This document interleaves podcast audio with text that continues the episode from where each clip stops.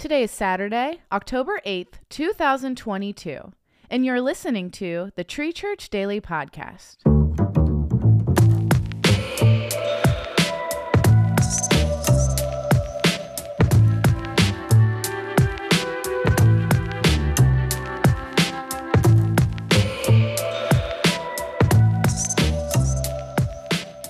Today's reading comes from Acts 6, verses 8 through 15 and also Acts 7, verses 54 through 60 in the NIRV.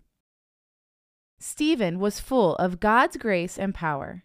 He did great wonders and signs among the people. But members of the group called the Synagogue of the Freedmen began to oppose him.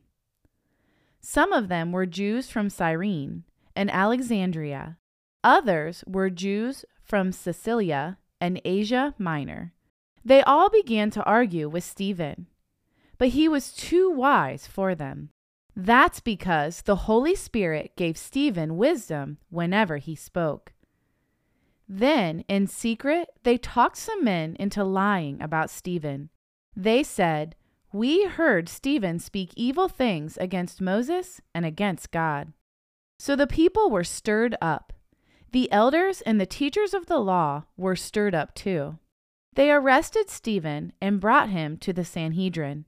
They found witnesses who were willing to tell lies. These liars said, This fellow never stops speaking against this holy place. He also speaks against the law. We have heard him say that this Jesus of Nazareth will destroy this place. He says Jesus will change the practices that Moses handed down to us. All who were sitting in the Sanhedrin looked right at Stephen. They saw that his face was like the face of an angel. When the members of the Sanhedrin heard this, they became very angry. They were so angry they ground their teeth at Stephen. But he was full of the Holy Spirit. He looked up to heaven and saw God's glory. He saw Jesus standing at God's right hand. Look, he said, I see heaven open.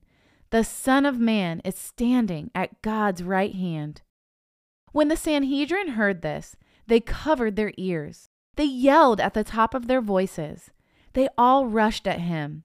They dragged him out of the city. They began to throw stones at him to kill him. The people who had brought false charges against Stephen took off their coats. They placed them at the feet of a young man named Saul. While the members of the Sanhedrin were throwing stones at Stephen, he prayed, Lord Jesus, receive my spirit, he said. Then he fell on his knees. He cried out, Lord, don't hold this sin against them. When he had said this, he died.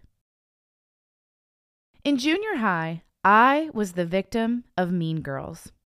I still to this day have no idea why they chose me as their victim. Maybe I was an easy target. Maybe it was because I was a good kid. Maybe it was my faith, or because I was too nice. Whatever their reasoning, for about two years, they tried to make my life as awful as they possibly could. Their words and actions made it very clear that they not only didn't like me, but they were going to torment me and make my life as awful as possible. Oh, how everything within me wanted to lash out and get back at them. I wanted to fight back, but I'm thankful I didn't. As hard as it was, I chose to take the higher road. I chose to continue to be kind, to pray for them, and to look to Jesus to help with everything else. I chose to remind myself to keep an eternal perspective. I had to be still, take a step back, and allow God to fight that battle for me. Years later, one of those individuals apologized to me. In her apology, she emphasized the impact my choices and actions had on her life. She made it very clear to me that she didn't understand why I decided to continue to be kind, despite how mean and hateful they were to me. I would have missed that opportunity had I made the choice to pay them back for the hurt they caused me. Instead, My actions of choosing kindness and forgiveness showed the love of Jesus to my enemies. It is so hard to show kindness, grace, and love to your enemies, especially when they hurt and persecute you over and over. Yet I hope both my story and the story we read about Stephen encourage you today. Pray for your enemies, show them grace, and forgive them over and over again. Your choice to love and forgive will speak into their lives because it isn't the response the world is used to. You never know.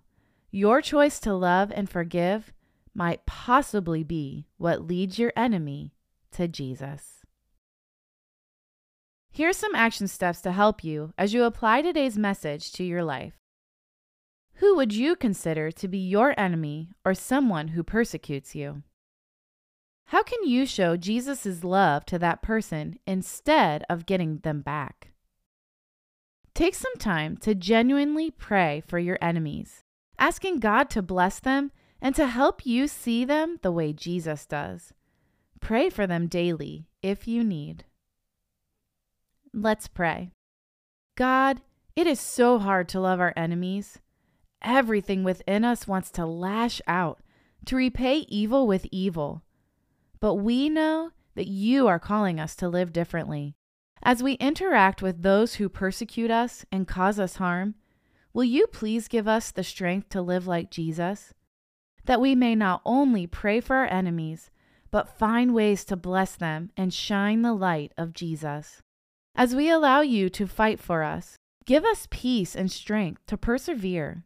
We ask today that you will bless our enemies and that how we respond will direct them to seek you. Thank you, Jesus, for a better way. Amen.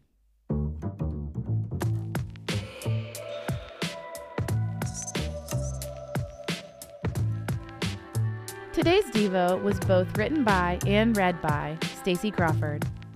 And we thank you for listening to the Tree Church Daily Podcast. Be sure to like and subscribe wherever you listen to your podcasts. And if you have found the Tree Church Daily podcast helpful, be sure to share it with a friend. Have a great day.